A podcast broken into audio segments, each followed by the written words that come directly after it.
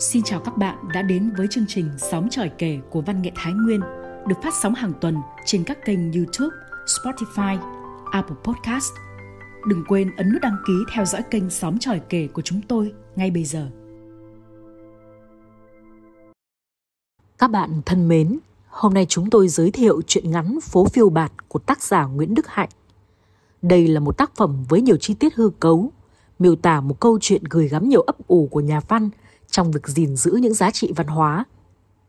Ngay sau đây, xin mời quý vị cùng lắng nghe nhà văn chia sẻ về câu chuyện xung quanh tác phẩm này.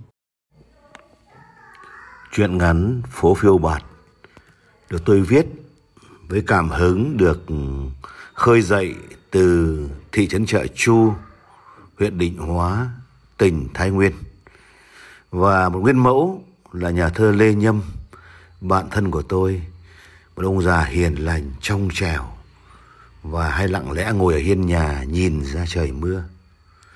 Với cây đa nghìn tuổi ấy, với chợ chu u trầm, núi đá sau lưng và gió quần quận thổi ấy, với nhà thơ hiền hậu nhìn mưa ấy, tất cả được quyện hòa lại, được hư cấu bằng bất huyền ảo để tạo thành chuyện ngắn phố phiêu bạt nhằm phản ánh một chủ đề là văn hóa nếu tồn tại bảo lưu gìn giữ được, thì mới có thể bảo vệ được những giá trị vật chất khác và tinh thần khác.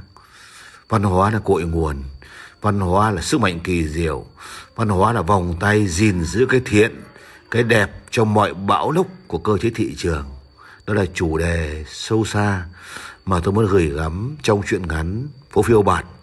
Một chuyện ngắn được viết bằng bút pháp huyền ảo và pha chút kinh dị mà tôi đã đã gửi gắm rất nhiều tâm huyết. Ai từng đi qua vùng này chắc đều phải biết đến phố phiêu bạt và cây đa ngàn tuổi, lúc giúp người, lúc hại người, mọc ở trung tâm của phố. Phố gồm hai dãy nhà cổ kính rêu phong, chạy dài từ bờ sông đến chân núi đá. Cư dân của phố đều không nhớ nổi gốc gác của mình, làm nghề thủ công kiêm buôn bán và ngược lại. Dùng bão cuộc đời cuồn cuộn trong tóc họ, sóng gió đắng cay như dao chém khắc vạt lên gương mặt họ những dấu tích khổ ải mà ngang tàng. Thì thoảng gió mang nỗi buồn từ sông lên, gặp gió mang thương nhớ từ những hang núi khổng lồ gầm gào thổi xuống. Chúng chọn phố phiêu bạt là cái nơi hò hẹn, để rồi tất cả dung chuyển khiến nhà cửa liêu siêu, dáng người đi cũng siêu siêu. Cứ nửa đêm, cây đa cười khóc, rồi thì thầm trò chuyện với ai đó. Những dế đa mọc dài, rồi như những ngón tay bỏ đi, ve vuốt từng ngôi nhà. Chính bởi sự kỳ bí ấy, khi nhận viết cuốn siêu tầm văn hóa dân gian của vùng đất này, hắn đã đến thu thập tư liệu và ngồi viết ở đây mấy tháng trời, chịu đựng cái nóng rát ghê người vì nơi đây đã hạn hán ba năm nay. Bản thảo vừa gửi đến nhà xuất bản thì hắn chết bất đắc kỳ tử cạnh gốc đa nơi phố ấy. Tôi biên tập cuốn sách ấy của hắn, thấy phần phụ lục có hai mẩu chuyện nhỏ để thể loại là giã sử hiện đại đọc mãi không hiểu gì và không biết có nên cắt bỏ đi không? Đành đưa lên đây, xin ý kiến chỉ giáo của các biên tập viên kỳ cựu gần xa. Hai câu chuyện đó thế này. Một, câu chuyện về một nhà thơ và một hảo hán làm nghề thợ rèn. Căn nhà nhỏ bé nhất, nhưng cũng nổi tiếng nhất phố phiêu bạt là của nhà thơ nó nổi tiếng vì chủ nhân của nó làm thơ rất hay và kiêm thêm nghề bán cá mỗi sớm mai một cách kỳ lạ để kiếm sống. Mỗi đêm ông biến mất khoảng 2 tiếng. Sáng hôm sau đã có một sọt cá tươi ngon đặt trước cửa. Ông không ngồi bán. Từng người đến mua tự chọn cá mang đi. Sau khi tùy ý bỏ tiền vào một chiếc hộp gỗ nhỏ, thành hộp có ghi hai câu thơ của ông mẹ sông cho thì lấy ân nghĩa nhận đừng quên Vậy mà đố có ai dám lấy cá mà không trả tiền. Lâu rồi, có một kẻ ở xa tới, sách con cá chép hơn 10 cân đi mà không trả tiền. Vừa đi được một đoạn, xe máy đã dựng ngược, rồi đâm thẳng vào gốc đa. Kẻ ấy đi bệnh viện khâu vết sách trên đầu, tiền thuốc men đúng bằng tiền phải trả khi mua cá. Thơ của ông hài hước mà trữ tình, sâu cay mà mơ mộng. Trai gái muốn tỏ tình với nhau, hoặc muốn hàn gắn hôn nhân sắp tan vỡ, đều đến nhờ ông. Ông làm thơ hộ họ, không lấy tiền, và đôi tình nhân nào đến nhờ ông đều nên vợ nên chồng. Đôi vợ chồng nào sắp ly hôn đều hòa hợp và hạnh phúc. Có nhiều người năn nỉ gửi tiền trả ông. Ông dứt khoát chối từ và chỉ có một yêu cầu, thực hiện hay không thực hiện cũng không sao. Trên đỉnh núi cao chất ngất sau nhà ông có một hang sâu hun hút. Cứ vào đúng giao thừa hàng năm, hàng đá ấy lại phun ra một dòng nước màu hồng ngọt như mật ong. Ai có lòng, xin lấy và mang về cho ông một bình nước ấy. Thi thoảng có những đôi trai gái cảm tạ ân nghĩa của nhà thơ mang đến cho ông bình nước kỳ lạ kia. Bao giờ ông cũng uống một ngụm, rồi mang ra rót vào gốc đa ngàn tuổi đang ngày một héo khô, cằn cỗi. Cây đa bỗng dùng mình, lá đỏ, lá vàng thoát chuyển màu thành lá xanh mơn mởn. Còn riêng ông, sau khi uống cốc nước ấy, thơ ông lại hay hơn trước rất nhiều. Chiều hôm đó, mưa mùa đông răng mở phố nhỏ, nhà thơ có mái tóc bạc phơ, gương mặt hiền từ ngồi ngoài hiên lặng lẽ, đếm từng giọt mưa rơi như đếm từng ngày tháng còn lại của đời mình. Tôi đến bắt chuyện với ông, rồi tò mò hỏi. Sao lại có thứ nước kỳ diệu ấy? Có phải thuốc trường sinh không? Hay đấy là nguồn mạch văn chương? Thế chúng ta cứ lên hang đá, lấy nước về dùng dần, chả phải ích lợi lắm sao? Không, chỉ có những người nhân nghĩa mới lấy được nước ấy. Vạn người đi, chỉ có một người mang được nước về. Còn nước ấy là gì? Ai trải qua trăm đắng nghìn cay mà vẫn giữ được tâm thiện thì mới trả lời được. Chính tôi cũng có khi lên đấy lấy nước, nhưng phải trở về tay không. Nhà thơ bỗng im lặng, nghiêng tai lắng nghe, rồi thì thào như nói với chính mình. Đấy, hồn phố đang run run bỏ qua các mái nhà. Dạo này hồn phố hay khóc, nhiều con em của phố hư hỏng. Thơ bất lực hay sao? Ông cúi xuống, lấy khăn lau nước mắt. Tôi kín đáo liếc nhìn. Quả là lời đồn đại chẳng sai. xương sống của ông nhô cao, xẻ thành hàng chục vây lởm chởm, giống như lừng cá sấu. Thảo nào dân phố đồn ông có thể đi dưới đáy sông cả ngày, bỏ cá vào giỏ dễ như ta bỏ kẹo vào miệng. Vậy liệu có một ngày ông có theo cá bỏ phố này mà bơi ra biển không? Ông pha ấm trà mới, rồi khẽ khàng cất tiếng, ấm và nhẹ, lẫn vào tiếng mưa. Từ năm 1930, phố phiêu bạt đã nổi tiếng sầm uất khắp vùng. Hai dãy quán khang trang. Chỗ kia là tiệm bán thuốc phiện và rượu ti của bọn Pháp. Chỗ này là sòng bạc của người Hoa. Ngày chợ phiên, bà con vùng cao đổ xuống chợ, mang theo lâm thổ sản đổi lấy muối. Ngày ấy cọp beo còn đi lại hàng đàn. Ngay sau phố, chỗ đổi cao kia là nhà tù. Cuối chợ có một giếng cổ đã hơn ngàn tuổi. Thi thoảng giao thừa, nước giếng phun lên có màu hồng và ngọt vô cùng. Ai có duyên uống được nước ấy thì tài văn chương phát sáng. Bởi thế vùng đất này xưa kia xuất hiện nhiều văn nhân tài hoa. Tiếc thay. Sao lại tiếc hả ông? Vậy cái giếng ấy đâu rồi? Bị lấp mất rồi.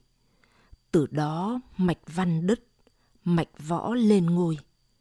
Buồn thay, người ta dùng dao búa, súng đạn giải quyết mọi việc. Xưa đánh giặc thì còn được, nhưng giờ lâu dần thành quen.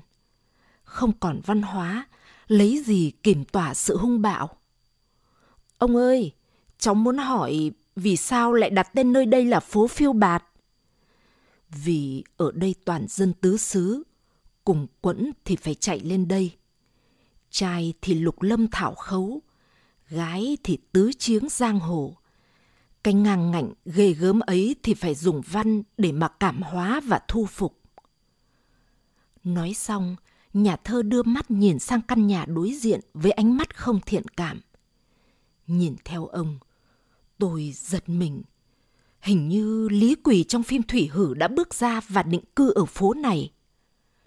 Đó là một ông cụ khoảng 70 tuổi mà cơ bắp cuồn cuộn làm nghề thợ rèn, mặt vuông chữ điền, dâu quay nón rậm rì, bộ ngực rộng, xăm hình một con hổ xanh lè.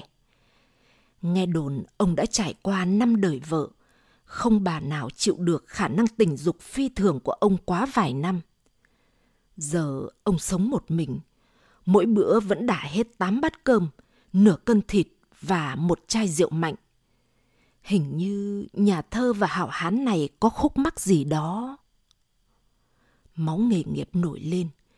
Tối đến tôi xách can rượu và bọc thịt chó sang nhà hảo hán. Cũng phải qua ba lần say quắc cần câu, tôi mới được lão thu nhận làm đệ tử diệu và chịu mở lời. Tào và thằng nhà thơ kia đều là con của phố phiêu bạt. Cha mẹ từ đâu đến không rõ. Lá khô theo bão mà bay, vướng núi đá thì ở lại đất này. Thằng nhà thơ để cao văn trị. Tào nhất quyết phải võ trị. Mà mẹ đời, lúc nó thắng, lúc Tào thắng, chả biết thế đếch nào mà lận. Theo cháu thì cả văn lẫn võ, đời cần có cả hai chứ ông. Đấy là lý thuyết, chứ từng thời thế người ta lúc trọng văn, lúc trọng võ. Thế là lên voi xuống chó. Thời chiến tao là xã đội trưởng hét ra lửa, từng bắt biệt kích, bắn rơi máy bay địch, oải như cọp. Thằng nhà thơ chỉ là đội trưởng đội văn nghệ, đàn ca sáo nhị thì ăn thua mẹ gì. Hòa bình nó lên làm cán bộ, tao lại lùi thủi góc lò rèn nhà tao. Đúng là thời thế tạo anh hùng. Cháu nghe nói ông tình nguyện làm hiệp sĩ bắt gần trăm thằng trộm cướp khắp vùng này. Giấy khen đầy nhà, dân ca ngợi, đàn bà mê tít. Ông sướng thế còn gì? Sướng cái đỡ gì? Đi họp, nó ngồi trên nói như liên thanh, xong lại còn đọc thơ. Tao nghe có hiểu gì đâu. Thế là về. Ừ thì cũng có tí sướng là lũ đàn bà quá theo tao cả đàn. Nó lại bảo tao tha hóa trụy lạc. Tao không vợ, lũ đàn bà kia không chồng. Thích thì cho nhau tí sướng. Tha hóa, trị loạc cái gì? Đầy thằng đủ vợ đủ chồng, vẫn ăn vụng như chảo chớp kia kìa. Sao bác nhà thơ bảo chỉ vì cây đa mà hai ông ghét nhau? Hảo hán thợ rèn bỗng trầm xuống, hồi lâu không nói, chỉ uống cạn bát rượu rồi thở dài. Mãi ông ta mới thì thào như sợ ai nghe thấy. Cây đà thiền lắm. Tướng phỉ ngày xưa chặt đầu hàng trăm dân đen rồi treo đầu lên ngọn đa. Oan hồn uất khí không tan nên lúc gây họa, lúc tạo phúc cho dân. Cứ đêm trăng sáng, thi thoảng lại xuất hiện hàng chục xác người treo lơ lửng dưới cảnh đa, lưỡi thẻ lẻ. Cứ đợi người đi qua, xác đứt dày rơi xuống, thè lưỡi nhảy từng bước đuổi theo. Bà con yếu bóng vía lăn ra chết ngất, ỉa đái ra quần. Tao chủ trương tiêu diệt, cứ cửa mẹ nó đi, đào cả gốc. Thế là hết ma. Nhưng thằng nhà thơ lại bảo đấy là di tích lịch sử văn hóa, kiên quyết giữ, thi thoảng lại đổ cái nước gì đó vào gốc cây. Tao với nó đâm ghét nhau. Nhưng nếu thiếu đi một trong hai thằng, thì như thịt chó không có mắm tôm, đời nhạt lắm. Thế còn sự linh thiêng của giếng cổ thì sao? Bác có tin không? Nửa tin, nửa ngờ. Nhưng hạn hán lâu quá, giá có cái giếng ấy thì dân phố này còn có nước mà dùng. Tôi ngồi lặng lẽ ngẫm nghĩ về hai bậc tiền bối của vùng đất giữ này. Họ như nước với lửa, đấu nhau đến kỳ cùng. Nhưng nếu không có hai ông lão ấy, lịch sử phố này sẽ ra sao? Hai, câu chuyện của gốc đa nghìn tuổi với giếng cổ. Đêm ấy, đã gần Tết Nguyên đán mà trời lạnh quá. Núi đá cao chất ngất phía sau phố tỏa hơi lạnh thấu xương. Từ miệng hang, gió núi ù ù thổi như đang đọc một trường ca bi tráng về vùng đất này, về những phận người bị đẩy xuống vực thẳm một thời thuộc Pháp. Nhưng đằng sau cái vẻ bề ngoài nho nhã hay dữ tợn kia là cả một đại dương thăm thẳm. Có mấy ai nhìn thấu đáo bão sóng ngầm vui buồn mang rủi ro dưới đáy sâu của nó. Đang viết, bí tư liệu quá. Tôi lang thang ra gốc đa thắp nén hương xin thần đa phù hộ cho hoàn thành sớm cuốn văn hóa dân gian đã gần đến hạn phải nộp bản thảo này. Thế rồi chẳng biết làm sao. Tôi ngồi dựa gốc đa, nửa mê nửa tỉnh, nghe được câu chuyện kỳ quặc. Gốc đa thở dài, cành lá run rẩy, sương giỏ xuống như nước mắt của cây. Lẽ ra trong cuốn sách kia, ta phải là một nhân vật chính, hoặc ít ra cũng phải là nhân chứng quan trọng. Để chuẩn bị cho khởi nghĩa, hộp thư bí mật của bên ta đặt trong thân này. Ngày khởi nghĩa, cờ bên ta chẳng treo trên ngọn đa là gì. Vậy mà lũ người vô tâm kia quên tiệt cả rồi. Giếng cổ nằm sâu dưới đất tấm tức.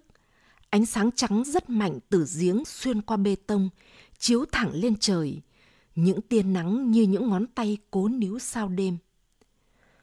Bác vẫn hiện diện trên đời mà người ta còn quên. Tôi giờ nằm sâu dưới đất thì ai nhớ. Họ vô tư đến vô tình. Nguồn nước này cho cư dân ở đây uống đã ngàn năm. Ngọt lành này nuôi tâm hướng thiện, khiến mầm nhân ái nở hoa, mầm văn chương mọc thành cây lớn. Ừ thì do hoàn cảnh đặc biệt mà phải lấp đi, nhưng sau đó phải khơi lại, gìn giữ trong lành mà di dưỡng hồn cốt cha ông chứ. Mất đi cội nguồn sâu thẳm này, trái tim con người khô cằn thành sa mạc, càng thông minh, càng ích kỷ. Từ ích kỷ đến tàn bạo có bao xa? Cây đa ngậm ngùi. Chú cũng khổ thật, bị lấp đi biệt tâm biệt tích. Trên mặt chú giờ lại xây cái quán karaoke kiêm mại dâm, mở nhạc rock rap gì đó, tôi nghe đau cả tim. Nhưng chú cũng hiền lành quá, giống lão nhà thơ. Phải tay tôi sẽ vật cho vài đứa trợn mắt méo mồm, xem có tỉnh ra mà trân trọng. Giếng cổ òa khóc. Tôi là nước nên vốn ôn nhu, không cường bạo được. Đấy, bác vật mấy đứa học máu mồm, chúng nó chẳng đe là sẽ cưa bác đi à? Bác cũng giống lão thợ rèn, động một tí là đao búa với tiêu diệt. Cây đa thở dài thăm thẳm. Chú xem, nếu là người lương thiện thì tôi có làm gì đâu. Nhưng mấy đứa bất hiếu, bất nghĩa, lừa thầy phản bạn, vừa làm việc ác xong lại đến đặt gói bánh, thắp nén hương xin tôi ban cho tài lộc và bình an. Tôi phù hộ cho chúng, chẳng hóa ra tôi ăn hối lộ à? Tôi không thèm, thả chết khô còn hơn. Loại ấy tôi cứ vật cho điên điên dại dại. Giếng cổ nghe chừng đã hiểu ra, nhưng vẫn băn khoăn. Để cao chữ nhẫn hiền hòa chịu đựng, nằm yên chờ trời xanh có mắt như tôi đã khổ. Cứng cỏi bất khuất, phổ thiện trừ ác như bác cũng không sung sướng gì. Có thằng còn đái vào gốc bác, dọa cưa bác. Vậy thì sống như thế nào là đúng đắn đây? Bác ủng hộ tay nhà thơ hay tay thợ rèn? Cây đa cười ha hả. Thiên cơ bất khả lộ, chú cứ chờ mà xem. Nước có vận nước, nhà có vận nhà, chúng ta cũng thế. Chú xem gió đang xoay chiều, cái tốt, cái đẹp đang thắng thế. Còn hai con người kia đều quá cực đoan. Họ là người của từng thời thế. Lúc hợp thời thì như mặt trời, lúc lạc thời thì như đom đóm. Nhưng cũng không sao. Sông vẫn cứ chảy dù lúc trong lúc đục, lúc đầy lúc vơi. Miễn sao sông vẫn cứ phải là sông, đừng trở thành cống thoát nước thải tanh hôi là được. Giếng cổ miếu máu. Nhưng bao giờ tôi mới lại được khơi lên cho xanh trong hiện diện dưới trời? Được đón nguồn nước thần từ đỉnh núi kia, theo mạch ngầm chảy xuống, cho văn nhân xuất hiện, đem văn trị mà gột rửa bớt tham sân si đang ngày càng đen đặc trong tâm con người. Cây đa thở dài. Thì cứ hy vọng và tin tưởng chứ còn biết làm sao. Có hy vọng thì vẫn có lý do để sống tiếp. Chúng ta đều trên dưới nghìn tuổi rồi, còn bão táp nào chưa trải qua. Nhưng tôi tin vận khí nước mình đang lên. Nhìn mà xem, có một ngôi sao đóng ở cung đế quân đang ngày một sáng. Lịch sử có khúc quanh của lịch sử, như tôi có khúc cong của thân tôi. Như tôi ngửi hơi gió thì đã biết mùi vị của sướng vui cho muôn loài đang về. Giếng cổ ngơ ngác. Tôi chả ngửi thấy mùi vị gì là làm sao. Rồi một đêm có bão lớn, không hiểu trời đất giận dữ điều gì. Sấm sét kinh thiên động địa, một vòi rồng cuồn cuộn xoáy bốc toàn bộ quán karaoke kiêm mại dâm bay đi đâu mất. Chỗ nền nhà ấy, đất bị bốc đi, tạo ra một hố sâu thăm thẳm. Từ trong lòng hố một tiếng nổ ầm vang như bộc phá, nước giếng màu hồng vọt lên thành cột sôi sùng sục, rồi hiền hòa, mát dịu chút xuống. Nhà thơ và hảo hán thợ rèn chạy đến bên giếng cổ vừa được khai quật trở lại, quỳ lạy, khấn khứa xì sụp. Rồi hai ông lão ôm lấy nhau, cười ha hả mà nước mắt ròng ròng. Họ vào nhà mang rượu ra uống, rồi cùng cất tiếng hát. Giọng lão thợ rèn khô đục, khàn khàn đi bẻ trầm. Giọng lão nhà thơ the thé đi bẻ cao. Kết hợp lại tuy không hay mà lạ, bởi chưa có cặp song ca nào quái dị bằng hai ông lão ấy. Bài hát của họ cũng kỳ lạ, bởi hùng ca xoắn suýt tình ca, tiếng búa lò rèn đi cùng tiếng nhị, tiếng lửa gào thét đi cùng tiếng nước sông thầm thì. Thì ra hai ông lão đều hát bài hát tự sáng tác theo kiểu ngẫu hứng của mình. Chẳng ai quan tâm đối phương đang hát gì. Ấy thế mà trong cái đêm kỳ dị ấy, hai bài hát kia khi đi cùng nhau lại diễn tả đúng bản chất lịch sử của vùng đất này. Tâm tư của hai dị nhân ấy vừa quen vừa lạ thì phải. Cây đa lắc đầu, cười sang sảng. Ngôi sao khổng lồ vụt chiếu ánh sáng đến muôn phương. Một tia sáng cực mạnh xuyên thẳng vào dãy núi đá trên đỉnh núi cao nhất. Hàng đá có nước thần đột ngột tuôn trào, dòng nước màu hồng thơm ngọt hóa cơn mưa bất thường, tắm phố phiêu bả tinh khôi, thơm dịu dàng. Dù các cư dân đang say ngủ trong nhà không hề biết năm nay, chẳng cần đến giao thừa, nguồn nước kỳ diệu kia đã về với mảnh đất khô khát, hạn hán đã ba năm. Lẫn trong tiếng mưa, có tiếng cây đa rục giếng cổ. À, cái đỉnh đồng đen chứa linh khí vùng đất này, để ngâm lâu trong nước tủ hãm không ổn. Chú để tôi cho vào ruột cây cất giữ cho khô ráo. Một vệt sáng xanh kỳ lạ từ dưới đất bay lên ngọn cây. Mưa có màu hồng thắm đã tạnh, trăng lên, sáng lạ thường. Sau khi biên tập cuốn văn hóa dân gian một vùng đất thiêng của hắn, tôi nghe đồn hắn đã chết cạnh gốc đa ngàn tuổi kia – nhưng hai tay lại đang ôm một chiếc hộp cổ kính bằng gỗ lim. Trong hộp rỗng không. Nhưng ở ngực hắn có một vết bỏng khủng khiếp, in đậm hình thù một chiếc lư đồng cổ kính nào đó, có dòng chữ Hán nôm, tạo thành vết cháy đúng chỗ trái tim.